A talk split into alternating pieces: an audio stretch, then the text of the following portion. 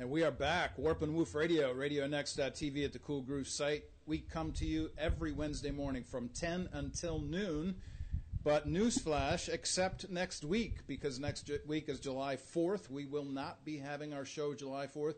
Just tune in to RadioNext.tv uh, at the Cool Groove site and just enjoy the cool jazz that you'll be hearing next week. We're going to take a break on our nation's holiday. We're grateful for that.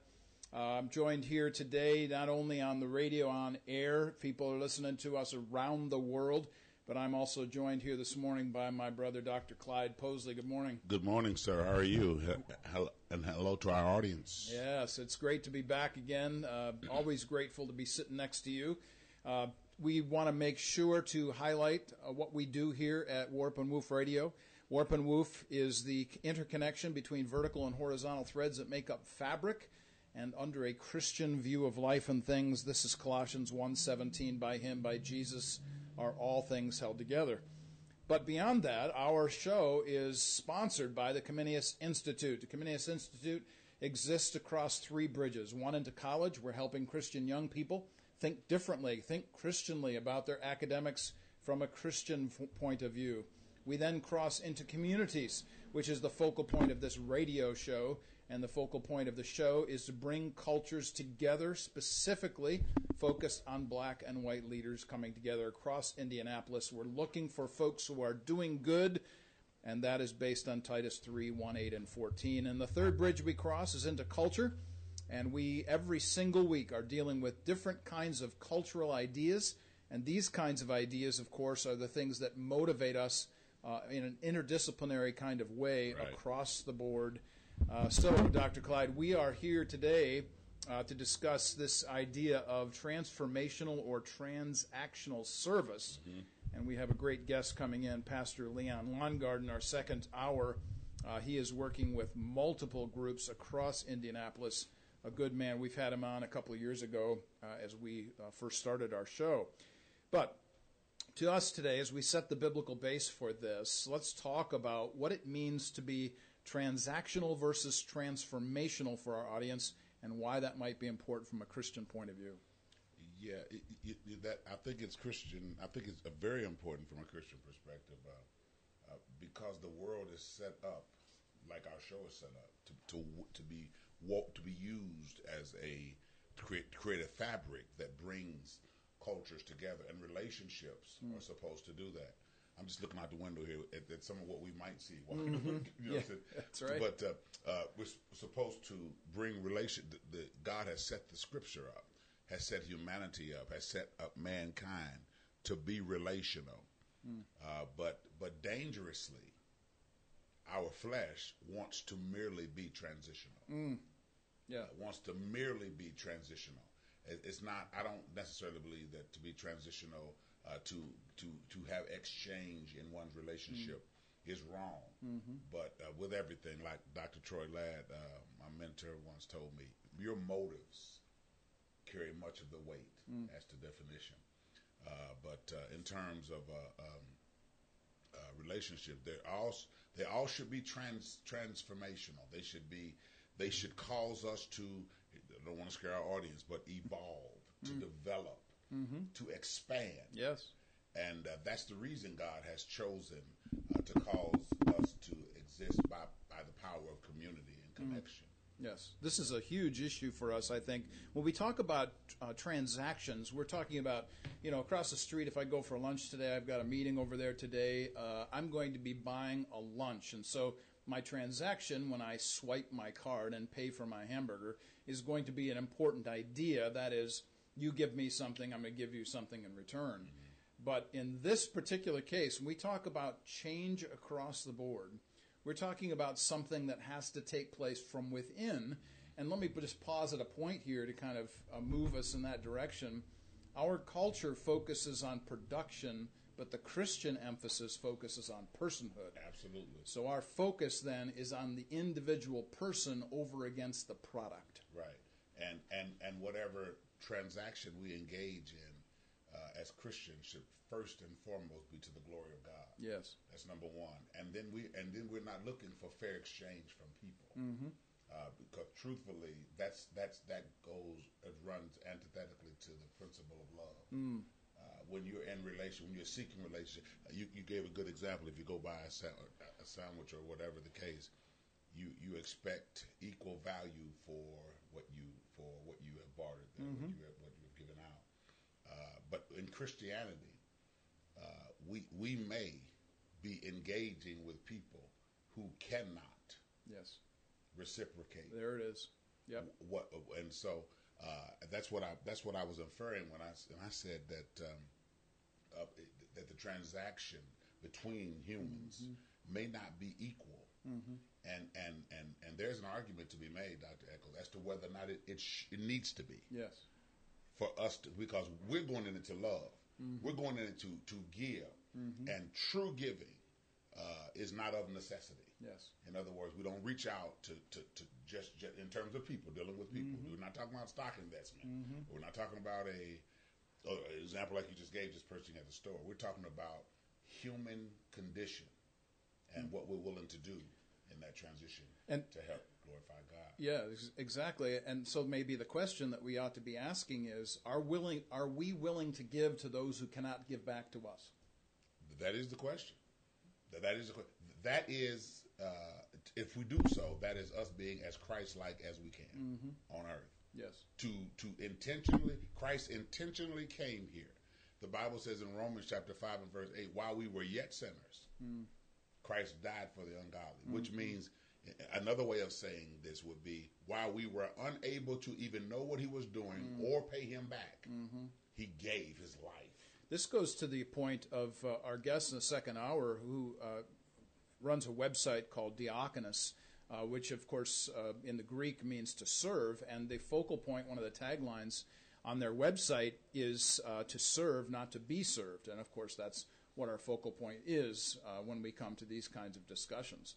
Uh, not what we can get, but what Right. we can give. Jesus said, I believe in Luke chapter 19, that he that is greatest among us is him that doth serve, him that seeks to serve.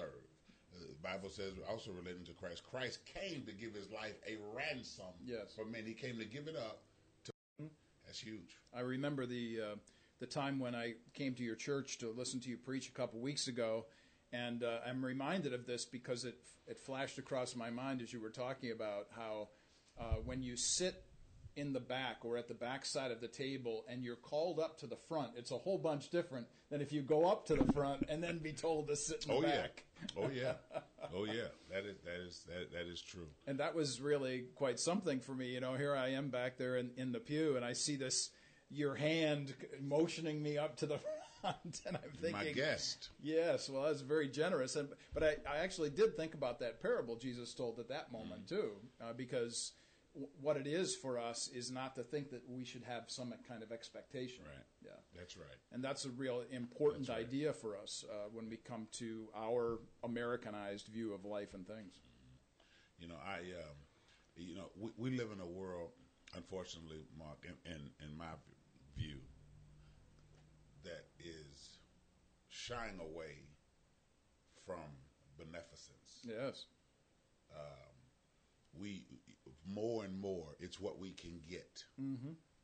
and uh, you know, it's what it's what it's it's about me, and the idea of sacrifice Oh boy. for a greater good or for a greater concern is fleeting. Oh man, you had to you had to mention the S word, didn't you? Sacrifice. Sacrifice. you know, it's it's it, it's fleeting, and, and that's un, that's unfortunate. Uh, we live in a world, uh, I, as I get as I say, increasingly that is developing this mindset that, of selfishness and what is best for me. Yes. That is not Christian. Right. Right. It's not. Yeah. It's not. We, we it is our job to try to find ways to have relationships across party lines, across racial lines, across gender lines for the purpose of glorifying God. Uh, Colossians uh, chapter 3, I believe it's around verse 23 says, Whatsoever you do, do it heartily as unto the Lord. You know, and um, I am I am because I've been pastoring um, uh, approximately thirty years. this is a we, we for me, and it, again, this is my 30 years in my country. Mm-hmm. This, I, I, it's, America is um, has so shifted, Mm-hmm. and, and and maybe she was shifting, and my worldview just came to came, came into the understanding. Yeah, of it. sure. You know, I do not know, but I but I, I, I don't deny that we need to evolve in our understanding. So I, I very well could, you know, I didn't know some things 30 years ago, 20 years ago Mm-hmm. Sure. that I do understand now Sure. but but but but the lack a, a, the the condition of the church the body of Christ or the condition of a country hmm. as well are are clearly seen in how it loves hmm. sacrificially hmm. What are we willing to give up? The emphasis on transformation and change. This is huge. This is the focus of our show today. We're going to be taking a one song break. When we come back, Dr. Clyde Posley and uh, myself will continue our conversation about the necessity of redemption and the need for change that begins outside of ourselves. Mm-hmm. You're listening to Warp and Woof Radio at RadioNext.tv at the Cool Groove site. One song. We'll be right back. We are back. Warp and Woof Radio at RadioNext.tv at the Cool Groove site. We are pleased to be here on this Wednesday morning, the last Wednesday of June, and we are here talking about some very important ideas. The concept of transactional versus transformational change. And uh, we left that, uh, we talked about some of the definitions for those in the first section. But uh, right now we want to talk about this idea of the necessity of redemption being the organizational structure of change. So, how are we transformed?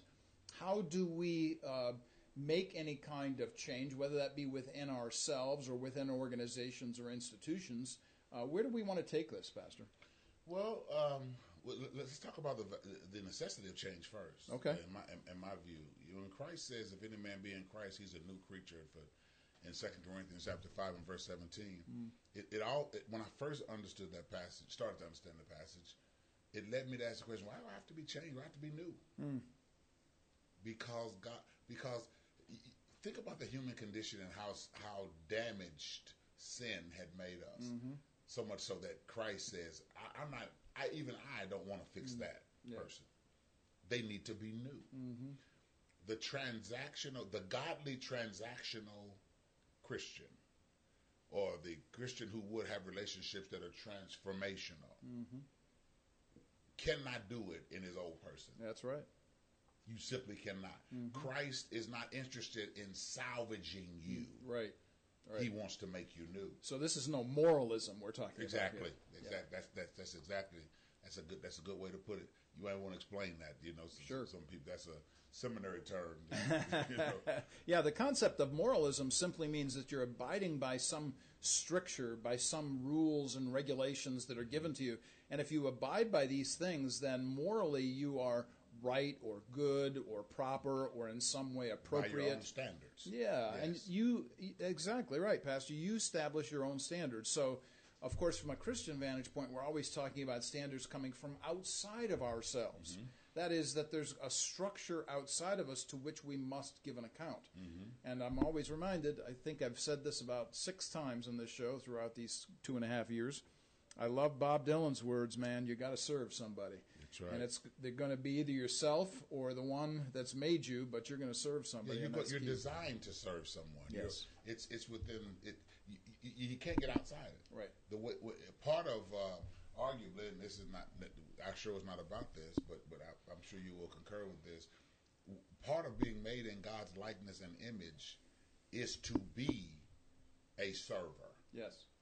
Is to seek to meet the needs because of the nature of love that is in us. Right. God is a server, not a servant, but he's a he, he's a person, he, not a person, but he, he's a God that seeks to love, to provide, to build up, to admonish, to lift up, and so we're made in the likeness and image of a God who who who who seeks the good of others uh, constantly Yes. And and so uh, you know you brought up the word redeem uh, which literally means to buy back. You know the, in, in, in, our fallen state the only way god would ever get out get from us what he intended when he made us was to pull us out of what we became after He made us, Mm-hmm.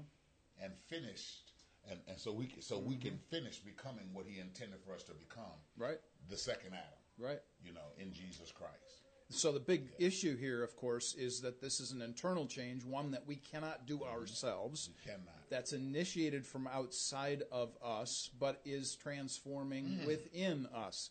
And that's the crucial issue. And to your point, we are being bought back. We are being purchased. Right. First Peter 1 says that we have been bought or purchased with the With precious blood That's of right. Jesus. Yes, sir. Yes, sir. You know, I, I was, I was, as you were talking, Dr. Eckel, I was thinking about how many people believe or go about life, whether as we walk and look out our window here, uh, state government, local government, state government, uh, federal government, don't believe they need a change to be right. Right. Think about that. Yeah. I mean, because that's that's basically what you're talking about. There are pe- people who who do not think they need church or God uh, to carry out um, right. Yes. I mean, when you when you think about it, that's just. I would not want to go about anything, and the world wouldn't need me to try to go about anything without knowing God. And the sadness of that, if we transfer it into the, the national uh, scope of, of news, let's say, for instance, that's, that's happening right now, uh, the big problem is is that everybody's just trying to maintain their own power base, and we do that in ways that uh, certainly uh, cut across not only our our humanness, but across the opportunity for us to really have true salvation. Which and that true salvation, of course, is not going to be something that depends on a party or a personality or a policy. No. It's going to depend on that blood again. Right, and and and the expressed power of that blood in how we treat people. Mm-hmm. The way we express the power of change Yes. or redemption mm-hmm. Is in how we treat people. That's right. That's not a political statement. No, That's no, not, not. a. That's not going to come. Excuse me. We're not going to function along party lines and make that happen. Yes. In fact, I, I, can, I, I, contend there is no one political party that is going to bring the world together, America together. Let me am- amen that. has Christ is going to bring the world together. That's right. Absolutely. And and what do you mean by Christ? You know, some people. What do you mean by Christ? How we treat people. Christ came Mm-hmm. to redeem us. Getting back to what, where we were, to redeem us, to make us into a people. What is redemption? Redemption looks like you deciding to meet make people a bigger priority than yourself. Yes. That's how you experience. You know that you are experiencing Mm-hmm. re- the redemptive power of Christ in your Mm-hmm. life. That others rise in priority, and you Yes. begin to decrease in your priorities. Yeah. And it's not that you're going to lose your life, Right. because when a man finds his life, is when he finds the love of God Right. expressed in people. Sounds vaguely like John the Baptist. He must increase, and I must decrease. Exactly. That's, That's a that's an important verse there, John three thirty. You know, I hope our audience knows, you know, the greatest thing that our show brings, in, in my view, is we, we connect biblical principles mm-hmm. To human realities. Yes, that's. I mean, it. we, we're standing up here, we're, we're standing, we're sitting up here, and we are basically, basically using scripture yes, to, to talk about um, the, the ideals that the society should be reaching for. Right. We don't we don't claim to have uh, the, the clearest understanding of all of the Bible, but we know where the understanding should come from. it should begin there. Of Right. course, going back to your word essentialism, meaning there has to be some kind of a foundation Right. upon which we're going to stand, and then of course this umbrella under the authority of Scripture, uh, which we stand under. So we stand on Scripture, but we also stand under its authority. And to this point about loving, uh, let's flip that script a little bit and say, if you are uh, committed, let's say, for instance, to a certain uh, personage, to a certain party, to a certain affi- affiliation, to a certain institution, and you are constantly spewing hate, and you are spewing hate because somebody else is spewing hate, it's not any different than the person who started it. It's just a different kind of hate. I agree. So the emphasis, of course, isn't that you know just because they did it to us, we're going to do it to them. The emphasis is that's got to stop, and we've got to do something different. And the scripture says, "Do not render evil evil." Oh my! The scripture says, "Don't do that." Don't if if, if a person is, it doesn't say does not that we shouldn't respond, but you can't respond in kind. In kind, yes. Right. Yes. Right. Right. Um, you know, and, and, and that's that's that's dangerous. That's dangerous because hate anywhere is a threat to love everywhere. Oh, say that again. Yeah. Hate anywhere is a threat to love everywhere. Oh my, there it is, boy. Right. Just like love anywhere Yeah. is a threat to as a threat to hate. That's right. Everywhere. That's right. Yeah. And the light pushes out the darkness. That's right. This reminds me of uh, the passages in, in Romans chapter 12 where God says, Look, somebody does some, some evil to you, don't revenge. I'll take care of that. And of course, that 12:18 is, is one of those verses that haunts me. As much as it depends on you, if it's at all possible, live at peace with all men. That's right. Now, that means, of course, that there might be times when that's not possible. That's right. But it's up to us to find a way to be peaceable That is in this culture. That is right. That that what the way you just quoted that is is how it is more like it reads in the original Greek. Mm. Uh, and in the New American Standard Version, Mm-hmm. uh, the King James Version says, "For as much as lies lies within you," Hmm. but what you the way you uh, spoke that is is the intent of that passage. right. For as much as it relies on you. Mm-hmm. Now we're flawed. yeah. We have flesh. Yep. And unfortunately, uh, all of us have been to some degree brainwashed by Mm. political uh, thoughts. Yes. But the preeminent, the expectation of God Mm. is that Him in you Mm-hmm. will rise to the forefront of your thinking. And so, thus, when when then when we say, "For as much as lies in you, or as Mm-hmm. much as it depends on you," not depend on your emotions, Mm-hmm. your rhetoric, or the pain of your past, even but your Christianity, because you're not going to be judged on your past in the sense you, uh, uh, of, of uh, you're not going to be judged as a black man or a white man, or you're not going to be judged as a male or a female. You're going to be judged on what you have done according to the Word of God. Period. That's right. And and and, and I want to say that so uh, again, so people can really hear it. God's not going to ask you whether or not you're a, a, a Democratic, or Republican, or Independent on Judgment Day. There it is. will not come up Right. because that's not the standard. That's right. The standard is the word, uh, what God instructed, your response, and how many people were affected by your choices. Mm.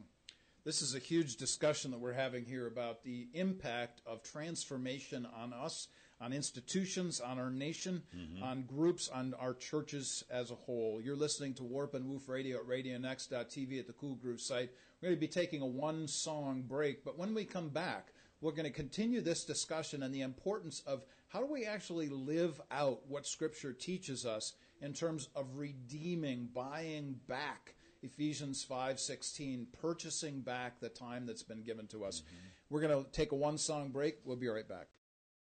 Warp and Woof Radio, RadioNext.tv at the Cool Groove site. Those of you who are uh, interested in the YouTube Live event, you will see this afterwards uh, in terms of uh, being able to catch up with us. But one of the things that's true is that uh, Dr. Clyde and I have these wonderful conversations off air, and we wanted to come back to one of those uh, where Dr. Posley uh, suggested that there is, and I quote, no neighborless space. So, Doctor, uh, please take that away and talk about the, the connection there that you were making in Luke 16 and the, the importance of taking care of wherever we are, the people in our midst. Yeah, we, we, we had we had talked about um, re, the re, expressing the redemptive event in our lives mm. and how we transact with people. Mm-hmm. And I was saying that in order to properly express that I've been redeemed mm. in how I treat people mm. requires, in my view, that I first determine the value of people.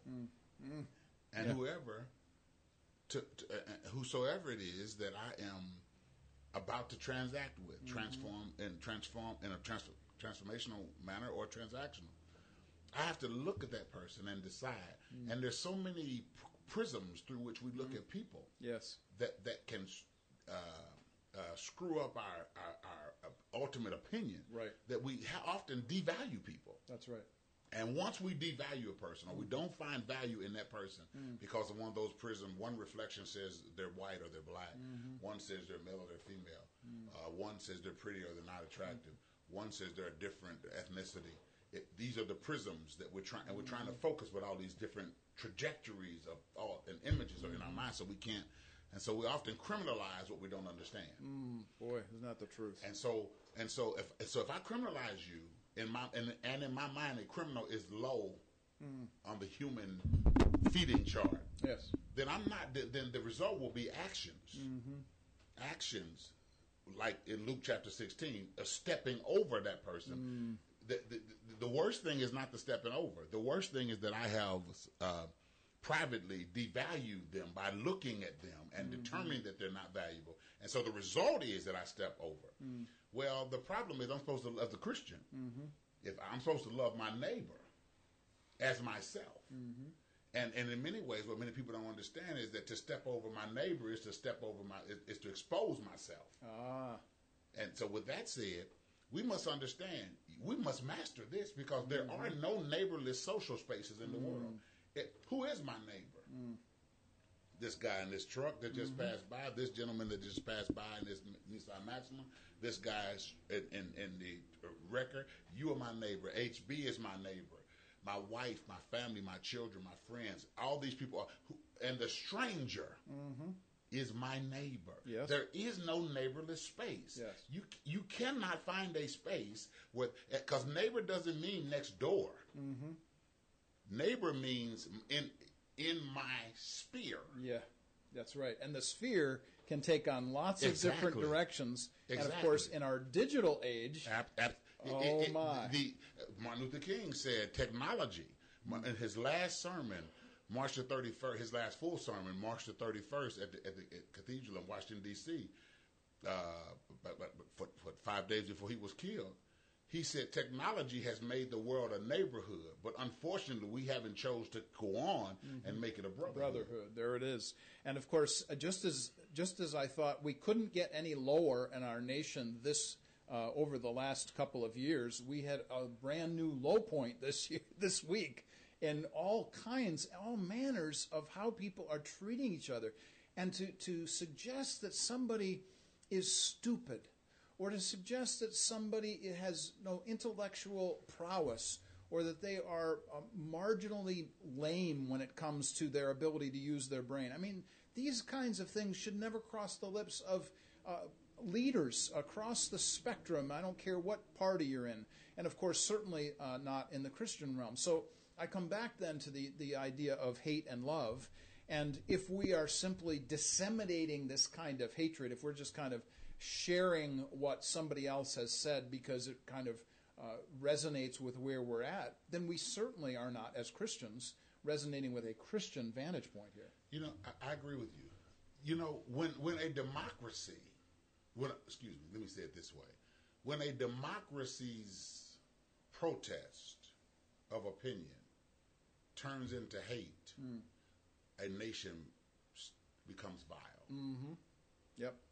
Protests, Protestants should Protestants should protest. Yeah, of course. The the day we decide we can no longer protest, um, we're no longer a democracy. and we can't call each other names. I mean, Yeah, yeah, if you- we you- could you- just start there. We, we, we cannot do that. We cannot do that. We, we, we should never do that.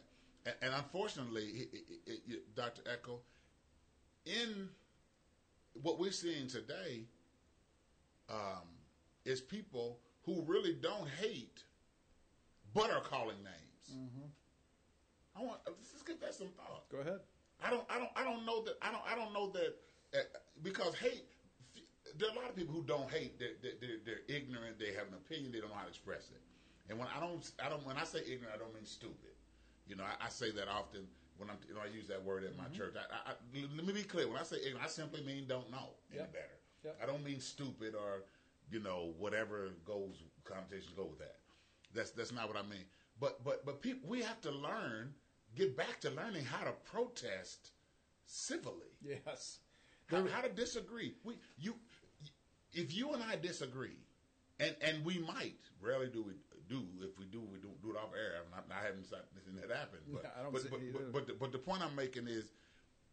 um, we we are men who think. Mm-hmm. I don't I don't have to call you a name.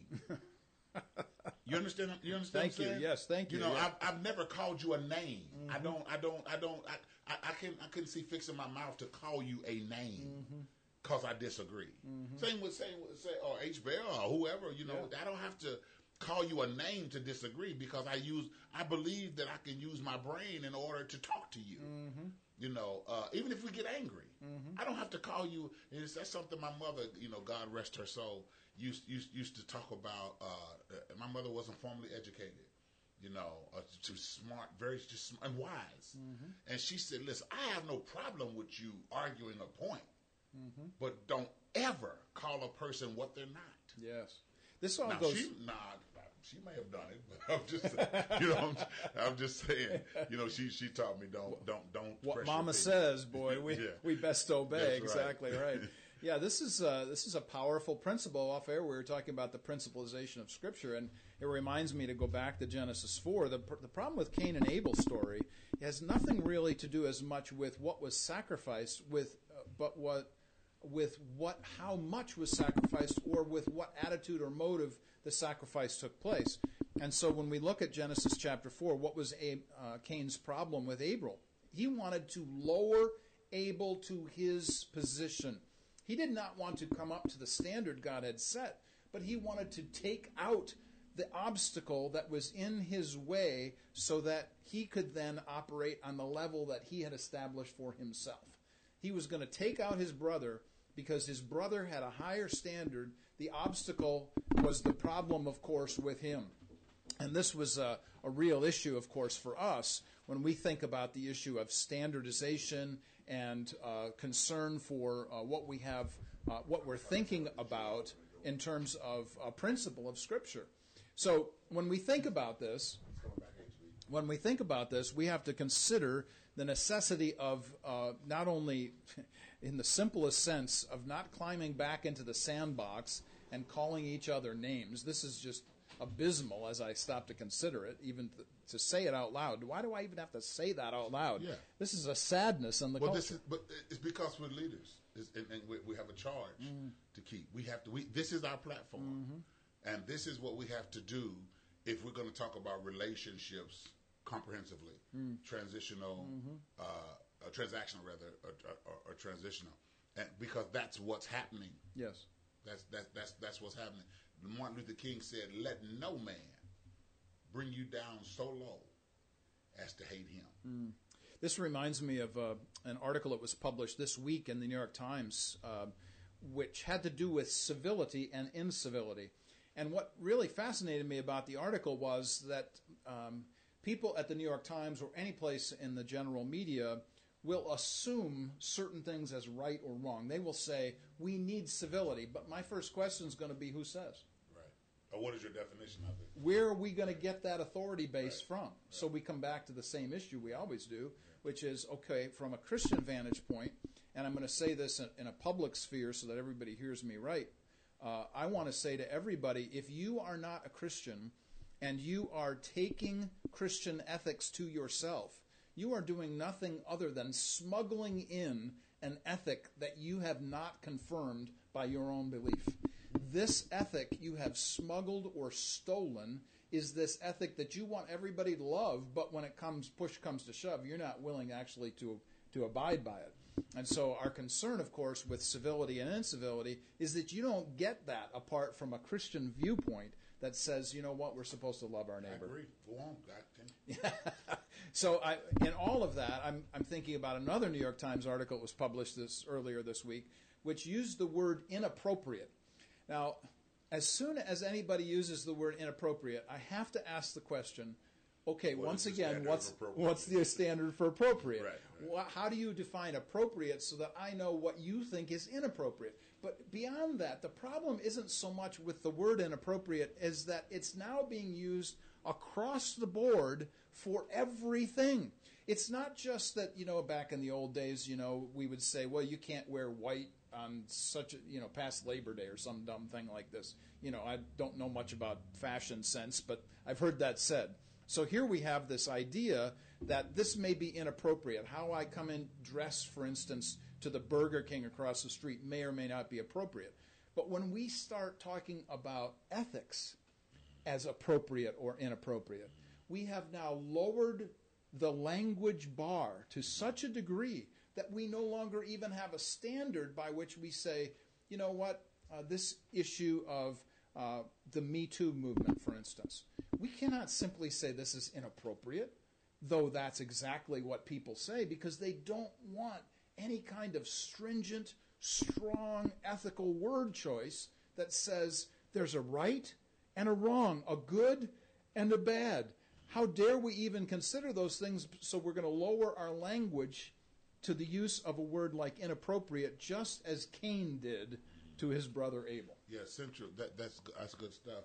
You know, central central to um, appropriateness, quote unquote, is, and, and and the previous statement you made is what I call the hijacking of Christian ethics. Mm-hmm.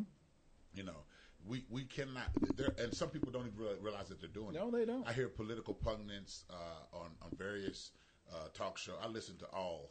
Um, I do. I'm, you know, I'm a I see. Yeah, I've seen your. TV. Yep. Yeah, I do. you know, you know, if you should come to my house, like that. but uh, but but but but see, a lot of people are requiring uh, a, um, um, appropriateness or rightness or better behavior uh, from some politicians. But they don't believe in Christianity. Mm-hmm. So, in other words, they, they're they're trying. I'm, I'm, I'm just kind of give. I'm, I'm I'm following the same. Yep, thinking you are, yep. But but but you can't decide that something. And I do believe that there's some things that are said and done that shouldn't be done. But for me, I have a moral standard Yeah. that makes that That's right. inappropriate. That's right. But but there are people who don't believe in the Bible, don't Mm-hmm. believe that people uh, should dis- should uh, should define what is moral or ethic for other people. Uh, and some people who uh, are, are are teleological in their approach, but don't really realize that they are. Mm-hmm. They, they they are results oriented people, and don't realize. And then with someone who goes about life living out teleologic thinking, they call it inappropriate. But but you have to know the difference between teleological, which is results, and and deontology, which is you know right and wrong. Where'd it come from? Where where, where the origin? Where where where did, where did it come from? And so you can't decide that you want a person to act a certain way when you don't have a standard uh, uh, as to what that what that certain way should be, and you can't just pick a standard because you don't like someone's behavior. Yes, that's right. Who, what is your system of belief? That's right. and then let's determine whether or not that's impropri- inappropriate based on the belief or what this country, what the country says mm-hmm. its belief is. Yes. Uh, there are something, and- and even even with that, there are two ways of thinking. If we are a Christian nation, then then based on that standard, certain things are inappropriate. Doesn't mm-hmm. matter who the who the person is. Mm-hmm. But if you're going to say that the Bible is not real, you don't really have a right to say That's right. what what what what's what's not Christian because you've abandoned the thought of using Christian as your rule. Let's cut it right to the chase, and this will preach, Pastor. People want the Christian fruit without the Christian root. I, I, would, I, would, I would agree with that. There it is. I You know agree that, that concept that we want the goodness, the rightness, the beneficence, as you earlier well suggested. Uh, we want the good things, but we don't want to say where it comes from, Right. and this is, of course, our problem. You're listening to Warp and Woof Radio at RadioNext.tv at the Cool Groove site. Our guest, Leon Longard, pastor of Diakonos Church, has just arrived, and we're looking forward to hearing him in the second hour. And we're going to set up for that. Uh, for those of you looking and watching us on YouTube Live or catching us up later on this, uh, you'll see that transition as we shift seats and all those good things. But if you're listening on air, on radio, uh, make sure to stay with us. We're going to take a two song break.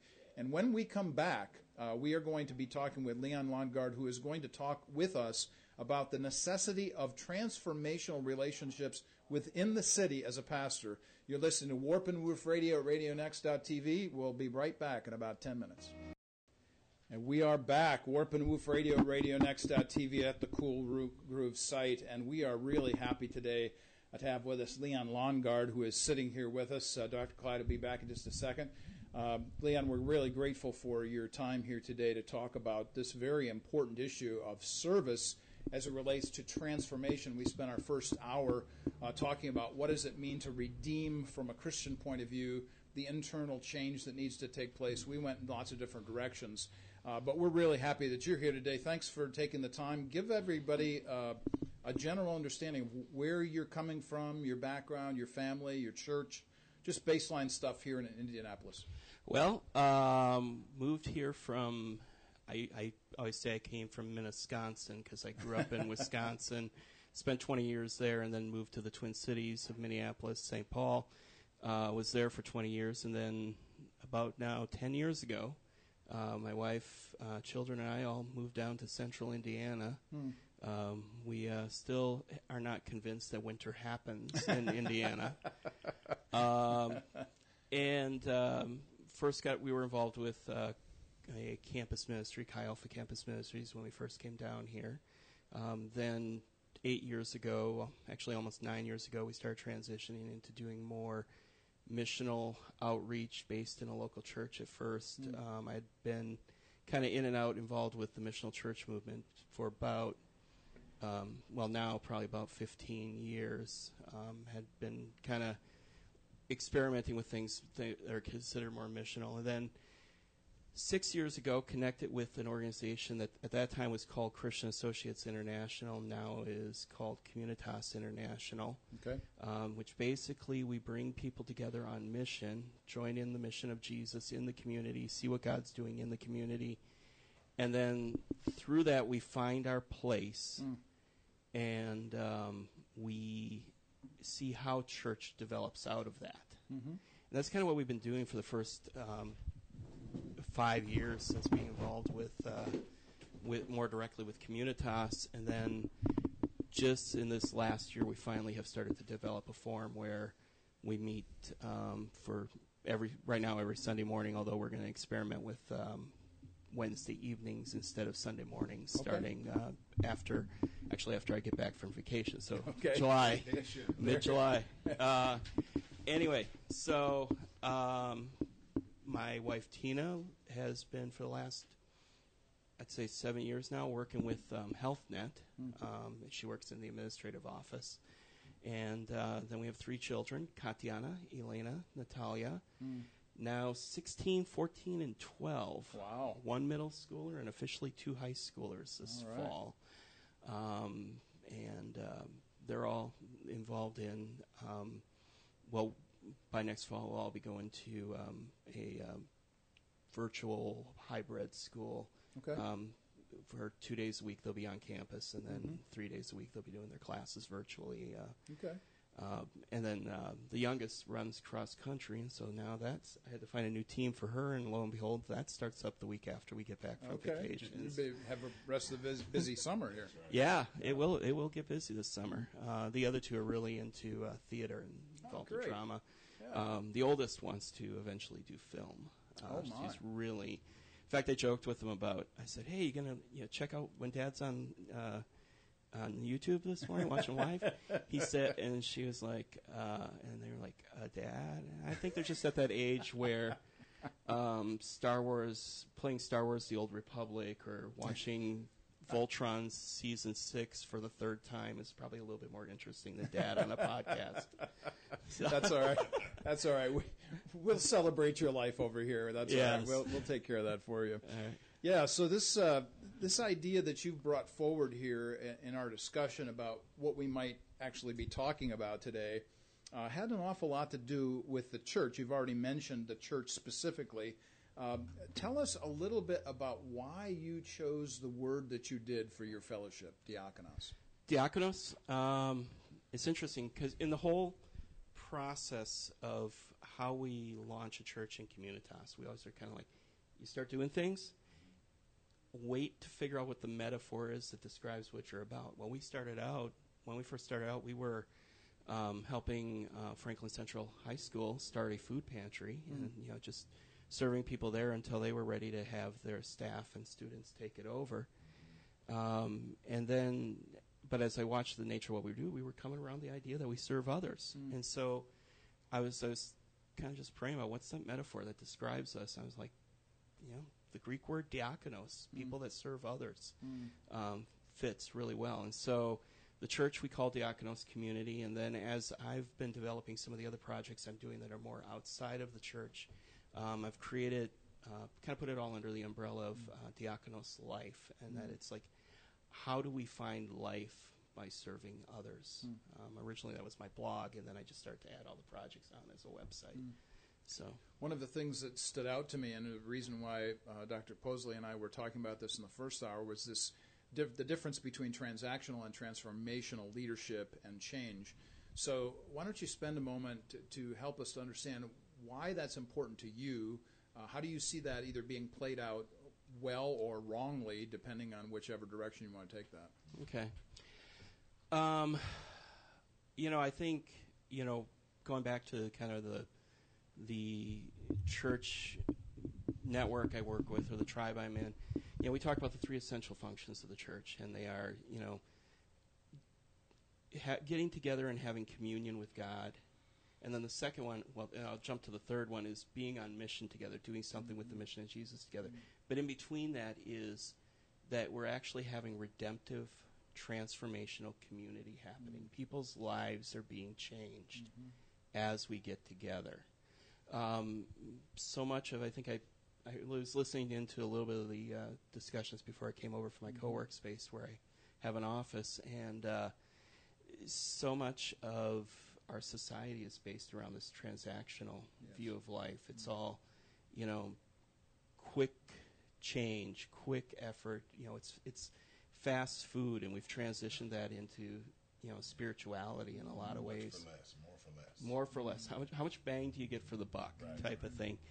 And so, you know, I tend to think about, well, are we really changing lives? Um, you know, I've been involved. I think the first time I was on the program, I was working with uh, Food for Souls at the time. I was officially on staff there, and that's really one of our key partners now in the community, which really started to develop our identity beyond the food pantry, which was um, getting involved in the issue of homelessness. Um, and so, having spent time relating to people on the street that are living in camps, down in tents, and under the bridges and stuff like that, um, I'm like, how do we see, you know, change happen in their life where they're they're moving towards something um, better, something more of the image of God coming out in their life. So, you know, yet the thing is, so much of life is transactional, and we've we've even around this issue of homelessness, we get kind of developed this transactional approach to things. We look at how many people have we fed, how many people have we given clothes to, how many so- pairs of socks have we had. And to- the selfishness. So Yeah. We can, so we can see if we we are doing a good job. Right, Yeah. right, and and um, you know, or how many people have we housed? You know, I mean, there's a big push towards housing first, which I think is a great Which is thing. not bad, right? Yeah, right. it's a great thing in Indianapolis. Um, how, but then it's like, how many people have we housed? And Mm-hmm. it's like, well, unless we're making fundamental changes in their life, Mm-hmm. um, we're really not changing what brought them into homelessness. This uh, maybe speaks to the issue, a broader issue of uh, the American culture and its consumption with data. We are driven by Analytics, numbers Oh yeah, and analytics. Right. Yeah. Mhm. So we feel that pressure all the time. Oh yeah, definitely. I think we always yeah we're always looking at that, and I think um, in the church, in nonprofits, it's I mean one of the the challenges to thinking more transformationally is it's harder to quantify. Yes, it is. You know, and that's the th- and what donors look at and what people look at mm-hmm. is how many people are we feeding? How many mm-hmm. people have you served? All those type of things Yes. but how do you measure, you know, a young man coming out of a camp taking a year to get to the place where he's rediscovered his mm-hmm. love of art mm. and he's starting to draw again. Um, he's rediscovered his desire to be, you know, productive and not worry about how to get from one fix to another, but how do mm-hmm. I, how do I actually find a job that I can stay, sustain in mm-hmm. while I'm working towards getting my, you know, graphic design degree or something like that. You, you know, I'm, I'm, listening, and, and I agree with you, Pastor. I'm listening. First Corinthians chapter 12 is coming to my mind because the body of Christ, as we know, has these parts, Right. and and and what we have to do make sure that we are functioning in our roles. Here's why I'm here's where I'm going with that. There, rather uh, relative to donors, they should think about analytics because they should be looking as to I'm, I'm, I mean speaking major donors. You know, they should be looking for good investments and and things that accomplish what Right. their their their investment goals are.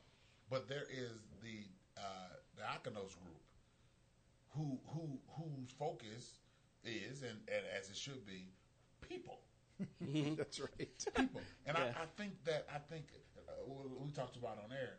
You, you, we really can't do that until we decide the value of a person. Hmm. Exactly. The guy in Luke chapter 16 hmm. stepped over, as we talked about, stepped over the, the beggar be, as a result of not not intention, not, not not because that's what he came to do that day, but because he had already decided there was no real value in this person hmm. for mm-hmm. him. And I think if everyone stays in their roles, we be we we we function better. I don't think the donor carries our, our roles Exactly. you know, exactly. or, or our role. You know, but we don't carry out the donor's role in, in, in that sense. Exactly. We, we, we actually give them reason.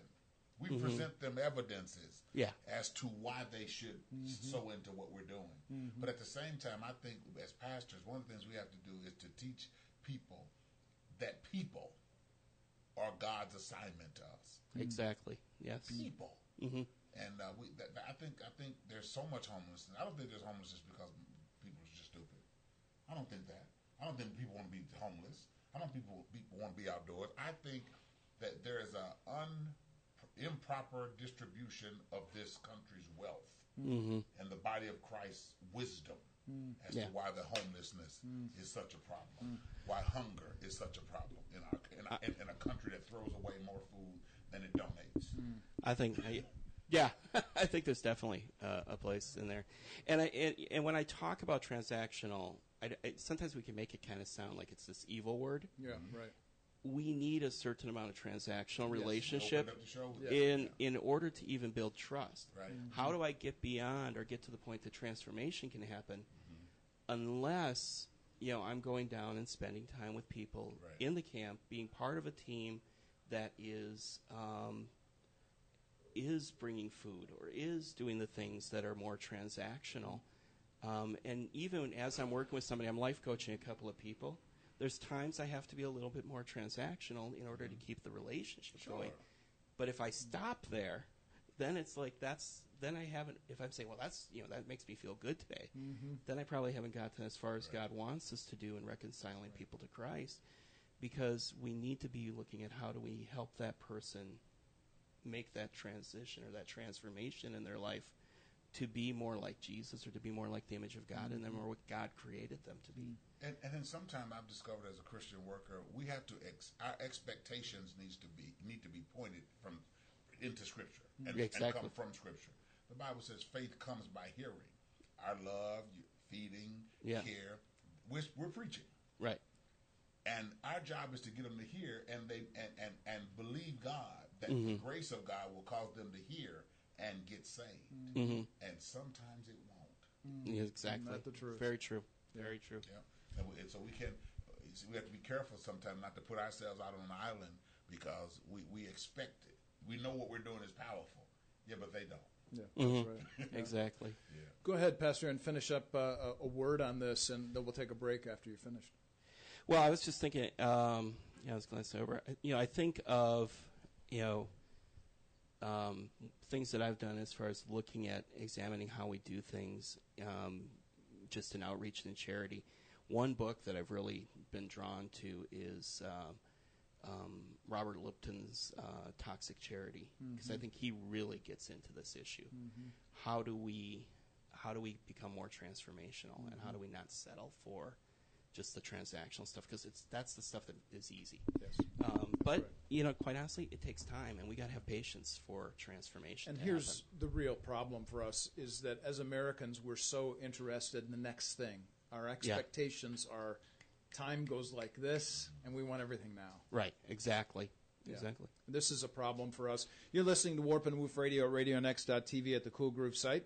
Uh, we're going to take a one song break, but when we come back, we're going to continue our conversation with Pastor Leon Longard, Dr. Posley, Dr. Eckel. We're going to continue the conversation as it relates to transactional versus transformational leadership, change, and all of the things that make a difference in our communities.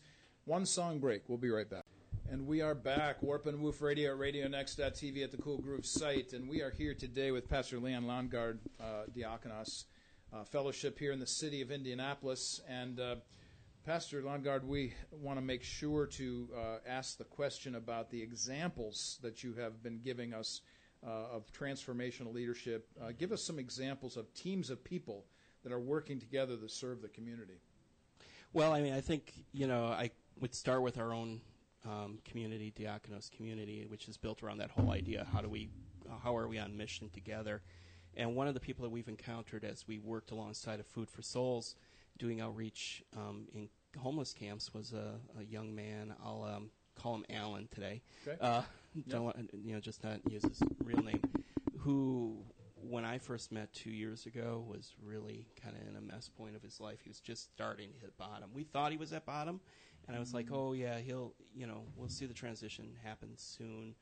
Um, but it's just like that first year of relationship, he just kept mm. spiraling further and further, and mm. we actually lost touch with him about two years, or yeah, it's been about three years we've known him, and so it was about two years ago we lost touch with him, and then just about a year ago he reconnected with me, kind of reached out, said, "Hey, here's where I'm at. I'm in this mess," and we started, and we were just starting at that point. We were meeting on Sunday mornings regularly, and we have more of a defined community. And I was like, you know what? Maybe this is one of those people that I've kind of shifted my role as I'm now more advising Food for Souls, where I just focus on a couple of people at a time, life coaching them. And I said, well, maybe this is one of my first life mm-hmm. coaching parts here mm-hmm. um, in transitioning somebody.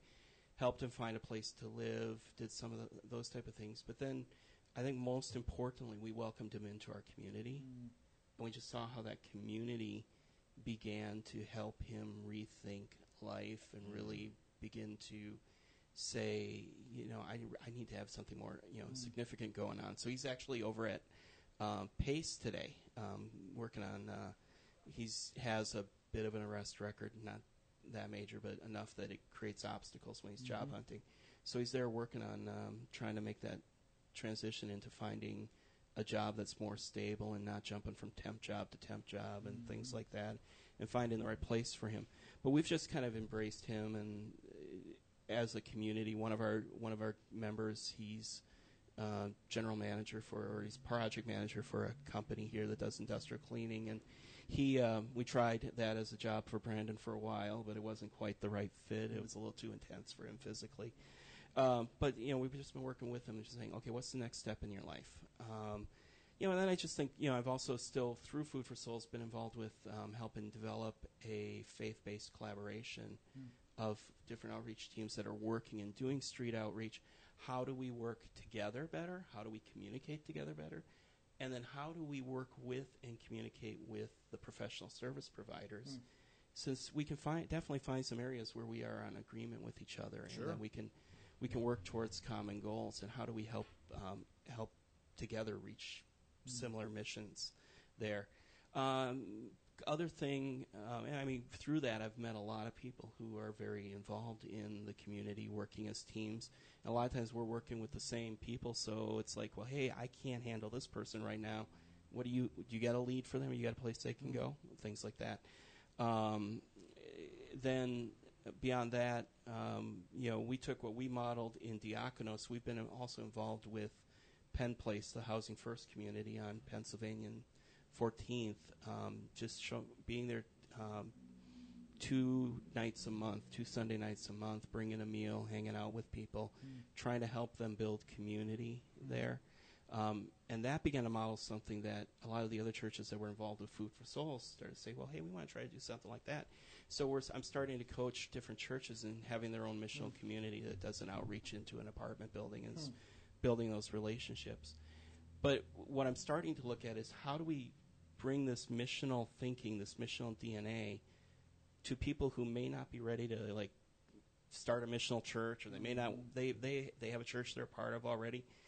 But how can they do something missional? And one thing we've stumbled on in the last year um, is a program called the Open Table, uh, which we have introduced. We're introducing in the process of introducing to Indianapolis, and the Continuum of Care, which works with um, addresses the issue of homelessness in the city. They're very interested in it because they can house people, but they realize that a lot of times the wraparound services kind of don't catch up with the housing. Right. And so they're like, well, how can we get people of faith involved in helping us provide some of that care for people once they were housed?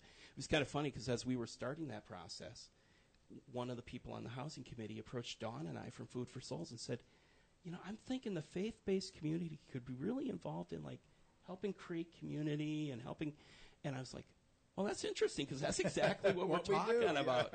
pastor, you know, get involved with what you're doing.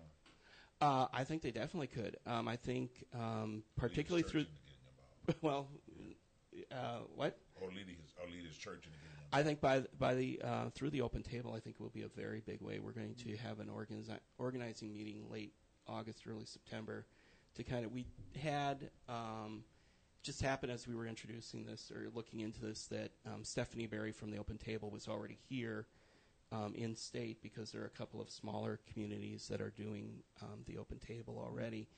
Um, and so she was already here, so we just arranged a meeting where she could come back last October and just kind of introduce the program. And then we've just been following up with that and um, and trying to say, okay, doing webinars and trying to build that momentum. I think we're now at that point where you know I have my schedule particularly organized, and I've got a couple of people working with me who've gotten their schedules kind of sorted, where we can say, okay, let's um, let's try to do something late August, early September, where we can invite people and really start to organize something. And I think it definitely would be something where um, you know pastors would you know as kind of the initiators would get people involved in their the website con- to get that information. yeah, they can go to the website to get that information. Um, I'll yeah, it's uh, my website is diakonoslife.org, um, and then there's a link there for um, projects in development, um, current projects in development. Um, under that is um, the Open Table in Indianapolis. So um, I think we could probably put the link on the Sure. on the Facebook Oh, yeah. page at some point or something like that. Yeah. So we'll figure that out. Yeah, this, these are important ideas that, that we're suggesting here that everybody can be involved and invested in this process. You, one of the things that I was noticing about the open table concept was this idea about encouraging generalists with no special training necessary. Tell us a little bit about that and why that's so important uh, in this particular process you're engaging.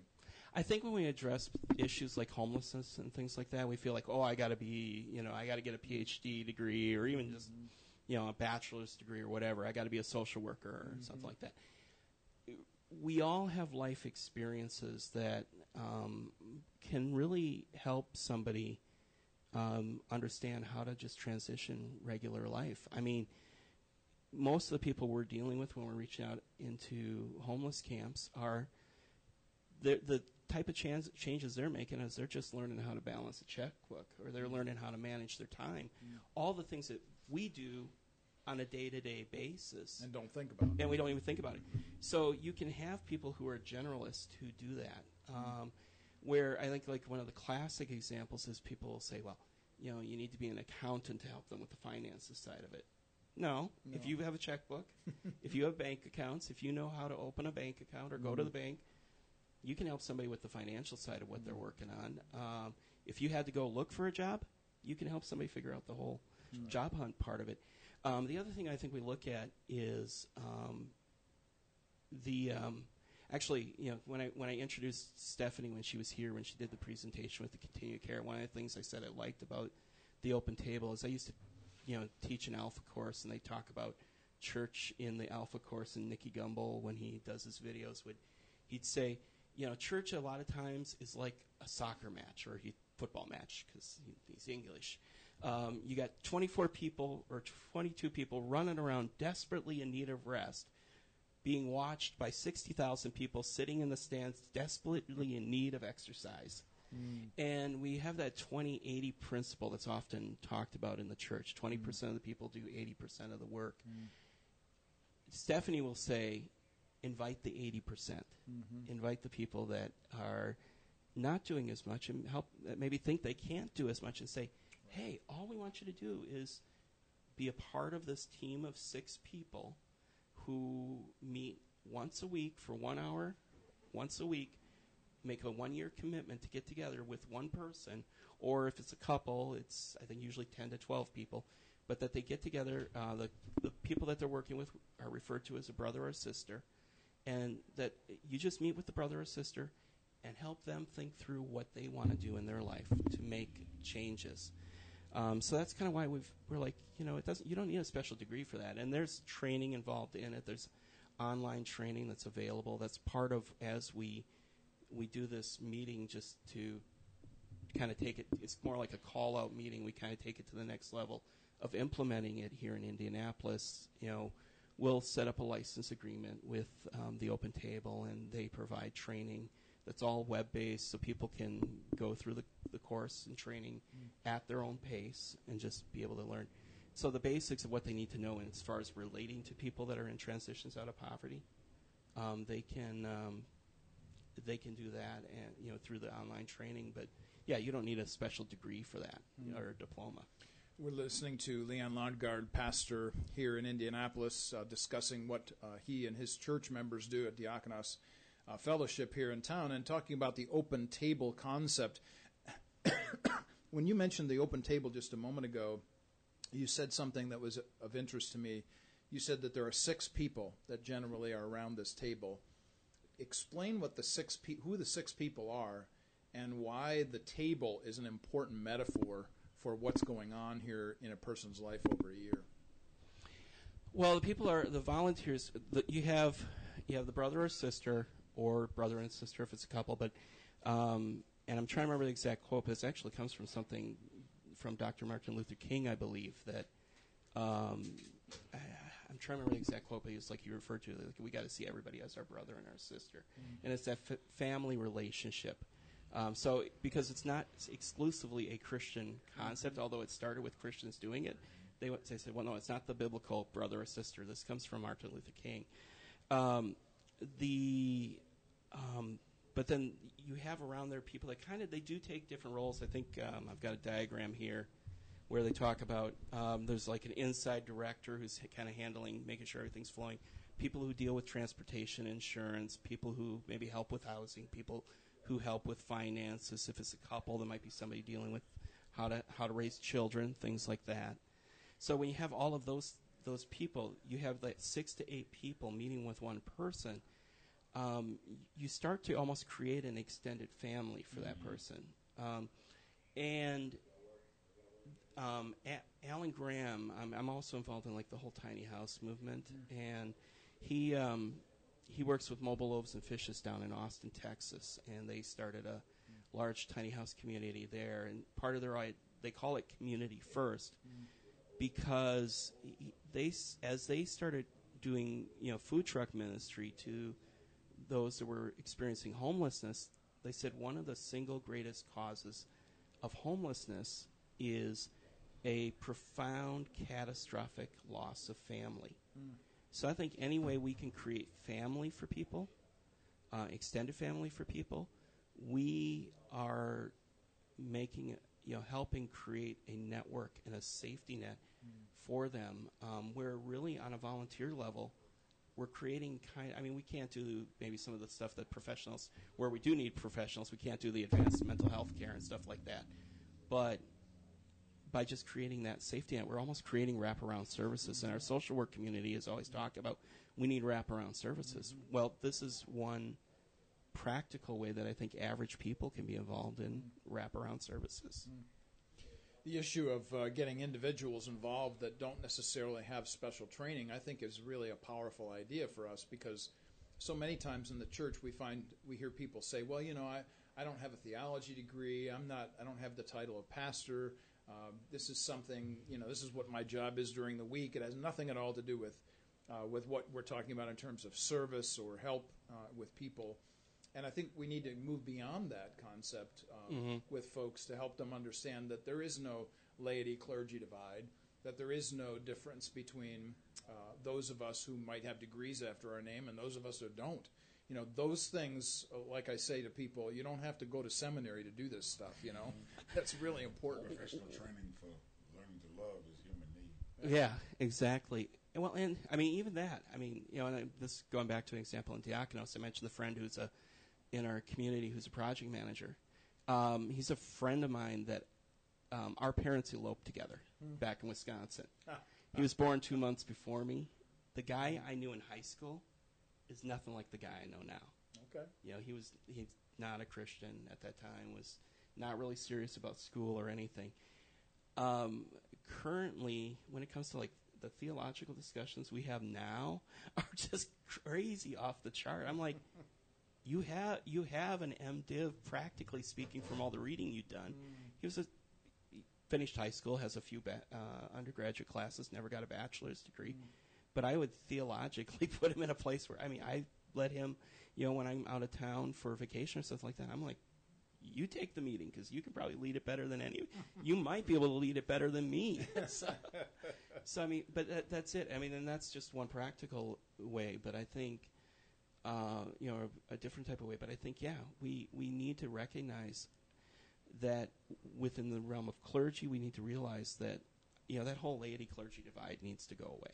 You know, we have to get everybody involved. It's it's all people play. All people are in on it. Um, and I think even um, in the social work community, a lot of the social workers I've gotten to know over time, they're seeing that too, where they're like, you know what, there are ways that people can be involved who maybe don't have the social work degree. Now they have some standards they have to follow, and they they have professional standards. They have, you know, there's certain things that they feel like, you know, we can't really go in that direction because that might open us up to risk that they would deal with legally, and I totally get that part of it. But they definitely recognize there's a value in just friends, people that can just love. Well, this is a, a valuable discussion here today as we talk about the open table and the necessity of bringing together uh, folks to help uh, individuals and perhaps even families uh, navigate uh, life together. Uh, when you think about, uh, you were just talking about the issue of government organizations and uh, professionals, for instance, and institutions like uh, hospitals and so on that have very specialized, important roles to play. Um, how do you partner with those community groups or those governmental organizations or agencies so as to uh, properly do what you do best and uh, acknowledge their role and what they do best? Um, I think a lot of times we have to rem- recognize that we're a little bit walking into their turf. Ah, good, good point. And I think just as we would not, just as I don't walk into a camp and just like take over a homeless camp and say, "Hey, yeah, I'm in, I'm in charge here now." I'm like, "This is your home." Um, we have to respect the the guidelines they work by, the the federal um, regulations they have to deal with, things like that, and we have to respect the expertise they bring to the table. Um, there's a lot. I mean, right now I meet regularly. I'm guy I'm life coaching. I'm sitting in with his case manager, and I just sit back at points and say, "This is your part." Funny part is she's a believer, and she'll say, like, when it gets into something theological, she'll go, "You, uh, you take that part." uh, you know, but um, the, um, you know, we just have to recognize that we are in their their territory, and we got to learn the language that is important to people that are working in these fields. Um, you know, we talk about wanting to bring people to Jesus, and they're like, "Well, all religion is," and I'm like, "Well, yeah, I get that. I get how you feel about that." And so we tend to then focus on, okay, well, we're coming from a Christian perspective, but we talk. About, that's where we'll use words like faith-based instead, and try to um, be a little bit more general. Um, but then also we you know we've been involved with organizations like Partners in Housing in particular. That's where a lot of these missional communities are working, and so I've built the rela- work to build the relationship with uh, their executive director and their community person, who so that they they know that the people that we're bringing in are people that are going to respect their property, respect enforce their rules, are going to value the security of their residents, and so um, you know that's one place where we've built relationships. I'm very involved with uh, CHIP, Coalition for Homelessness Intervention and Prevention, and part of that was they they um, a year ago kind of partnered with us or grant did a grant program with them for a year, trying to say how do we get the faith based based people to work together, and so that's where we have a week a monthly faith based work group that meets on um, Thursday mornings at CHIP, talking about how do the faith based outreaches become part of the whole uh, the whole continuum of care, the whole umbrella. Um, it, it strikes me that one of the difficulties, I think, and I'm thinking now about being a Christian in the church community, we have this tendency to separate the secular sacred divide, which should not be, of course. Um, and we desperately need to be invested within our communities, which means that the normalcies of life, you know, home and health and food and transportation, all those kinds of things, this is we should be organizing a Christian view of these things Exactly. all the way through everything that we do. hmm Yeah, I think so. I think we need to have that that perspective. That's not. Um, I think sometimes I.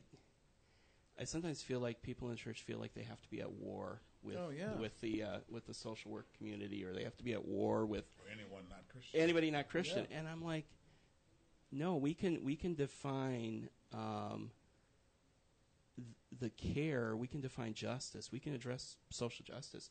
Speak to it from a Christian perspective, and find we have Mm-hmm. a lot of places we can agree with each other on, um, and um, you know, and then recognize that there are some places where we maybe won't agree with each other. But Yeah, you know, I, I believe the body of Christ. I, I, I agree with you completely, and I believe the body of Christ is not as effective at soul winning as it should be because we frown on other uh, expressions of, of faith. I, I'd agree. I, I'd am agree. Absolutely a Christian. I believe the only way to get to God uh, is to is to be uh, accept Jesus Christ your personal Savior. No doubt about that. right. But this world has ills, mm-hmm. and many of the people who ha- who are suffering from those ills are not Christians. Mm. We mm-hmm. have to sit at the table with them, mm-hmm. and our witness would be so much stronger if we said, "Look, it doesn't matter what you believe at this point. You're hungry. Right. Exactly. You're homeless. Yeah. How can I help you?" That will do, do more to draw than saying, "Ah, you're Muslim, or you're a you're a whatever." Yeah. Exactly. Uh, just- if you weren't a Muslim, I might be able to. No, no, exactly. that's not- I mean, that's exactly. godly. Exactly. And I think that's, uh, I mean, I think we really need to, you know, this is where growing up Pentecostal, I, uh, you know, I always, we, I talk about the active work of the Holy Spirit and we need to trust the Holy Spirit to do His part of the job. He- he Uh, I, we're not, we're not His, we're not the ones doing His work. He does His that's work. Right, That's right. right. Yeah, the um, I'm sorry. Go No, ahead. no, please. I'm just talking about the power of the Holy. We can't be witnesses without the power Right. of the Holy Spirit. Our work is our effort is less powerful than the power of the Holy Spirit. Yes. Yes, exactly. The responsibilities are ours, but the results are God's. Power of the Holy Spirit. Exactly, exactly. And then I think, um, you know, we just need to be the presence of Jesus in that. We just need to bring the presence and then allow the Spirit to work. One of the difficulties I see, even in this discussion, uh, I, I can hear people thinking this in their minds, you know, listening to us or seeing us later on as they pick up the podcasts are, you know, this really sounds like a social gospel. And this is a difference, you know, that somehow needs to be different. No, man. Yeah. The social nature of the Christian message needs to be the result of a changed, transformed, transformed life of ourselves. And therefore, then we reach into the society around us instead of making, again, these dividing lines. Right, right. And uh, actually, you know, I think of it, I joke with my friend, um, you know, my friend yeah, I've known since we grew up together. Les, and we were talking once. He goes, I- somebody said something about communism on one of his posts. He said, "I'm beginning to think that the greatest compliment you can have if you're following Jesus these days in America is you're called a communist." and that may be true because I think back to a quote from a. I'm trying to remember one of the liberation theology uh, theologians in um, Brazil. Farrar. I think it was Farrar. He says, yeah, Pierre. yeah. He says, um, you know, um, when I fed people, they called me a saint.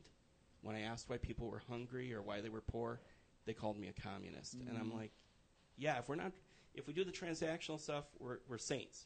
If we try to transform life and ask why is life not being transformed, Mm-hmm. and then we run that risk that people think we're communists or something like that. The prism I talked about earlier. Mm-hmm. If we would just, this pen, for example, represents the need of people, mm. but we have so many layers and different scopes that we see this pen through, mm. and that we lose sight of the fact it's just a pen that needs to be opened if it's going to be mm-hmm. used. And so we, it, it, it's it's just so easy for us to excuse ourselves away from effort because someone is black or white or or male or female or whatever ethnicity. Christ is going to reckon that. Yep. I'm serious about There it that. is. Mhm, Yep. exactly. He changes it all. Pastor Leon Longard has been joining us here in the second hour of Warp and Woof Radio. Pastor Longard, uh, before we leave, I give you about 30 seconds to leave somebody, leave everybody with one thing that you want them to know, you want them to walk away from this broadcast with. What would it be? Well, um, you know, I think um, I was just kind of like you were talking about how to get involved and things like that, and I'm just going to bring back to that. Um, you know, go to diakonoslife.org. Um, under the projects in development, you'll see the the link for the open table in Indianapolis. There's a contact form that you can fill out. That'll go directly in my email, or uh, the person that's working with me, Amanda, will go to her email um, as well, um, and we'll get back in contact with you to invite you to that organizing meeting. Um, there's also um, Stephanie Berry, who was here in October. She's doing regular national webinars now, Okay. um, informing people as they're growing nationally. And so, July 9th, 19th, 24th, 26th, there are four webinars. Are actually six because two, two of those days is morning and evening. They're on Pacific Coast time, but you know she's got all the Sure. trans, you know, the different uh, time zones in there. But it's right there listed on my website. Um, again, right on that same page where you can click on the link and register for that um, that webinar as well.